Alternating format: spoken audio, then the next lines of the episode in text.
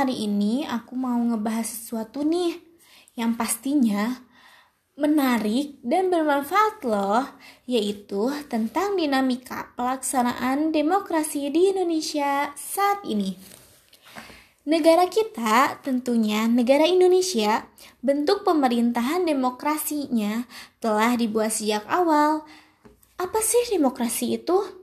Hmm, demokrasi adalah bentuk pemerintahan yang berasal dari rakyat, dilaksanakan oleh rakyat, dan dipergunakan untuk kepentingan rakyat juga.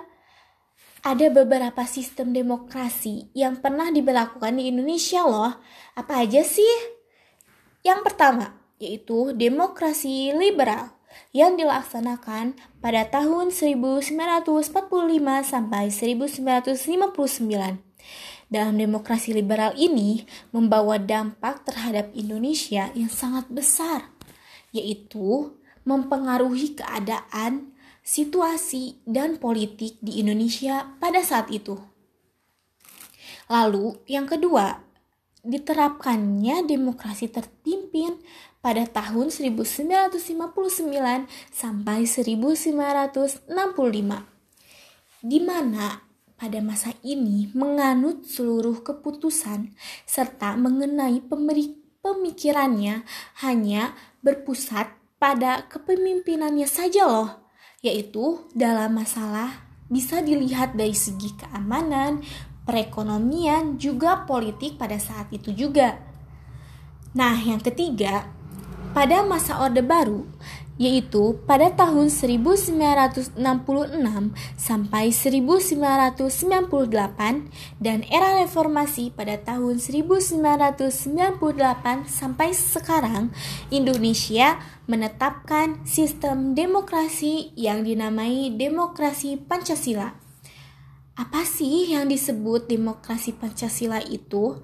Demokrasi Pancasila di sini mengenai demokrasi konstitusional yang mekanismenya mengenai kedaulatan rakyat dalam penyelenggaraan negara yang berdasarkan Undang-Undang Dasar 1945.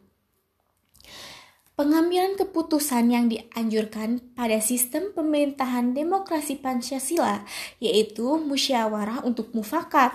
Akan tetapi, satu dan lain hal musyawarah apabila tidak terkunjung tercapai, maka kemungkinan besar melakukan voting.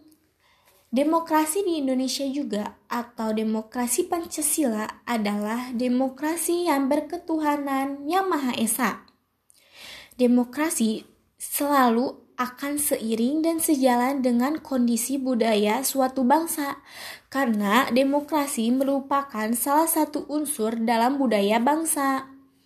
Oleh karena itu, maka perkembangan dan pertumbuhannya yang akan berlangsung akan selalu berkaitan dengan perkembangan dan pertumbuhan kebudayaannya masing-masing.